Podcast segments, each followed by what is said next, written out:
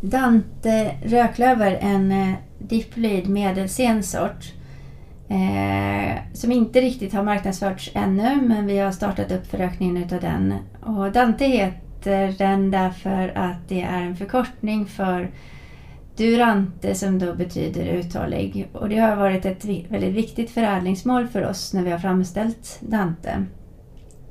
Eh, och vi kan då se att vi får en eh, betydande meravkastning jämfört med till exempel SVARS som också är en diploid medelsensort. Och speciellt gäller det då under vallår 2 då vi får en tydlig skördeökning med Dante. Och det gäller i hela området Götaland och Svealand. Det är till och med så att Dante har tangerat skörde Eh, nivån eller avkastningsnivån när det gäller grönmassa jämfört med vår tetraplyda marknadssort Vicky. Eh, och vi kan också se att vi har en väldigt tydlig förbättrad planttäthet när vi, när vi undersöker det i det tredje vallåret.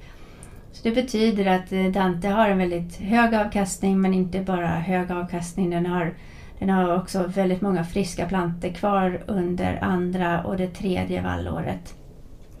Så det här är en sort som vi tror väldigt mycket på. Rödklöver kommer i två olika typer.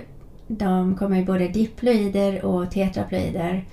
Eh, och eh, det som skiljer de två åt är att de diploida sorterna har då två kromosomuppsättningar medan de tetraploida har fyra kromosomuppsättningar. Eh, och generellt kan man säga att de tetraploida är högre avkastande när det gäller grönmassa och de diploida är något lägre avkastande men det är tvärtom när det gäller fröavkastning. Och det betyder då att det tetraploida fröet blir något dyrare att producera och därför blir priset också lite grann högre ut till kund. Eh, Medan de diploida sorterna då har något lägre avkastning grönmassa men också lite billigare att produ producera.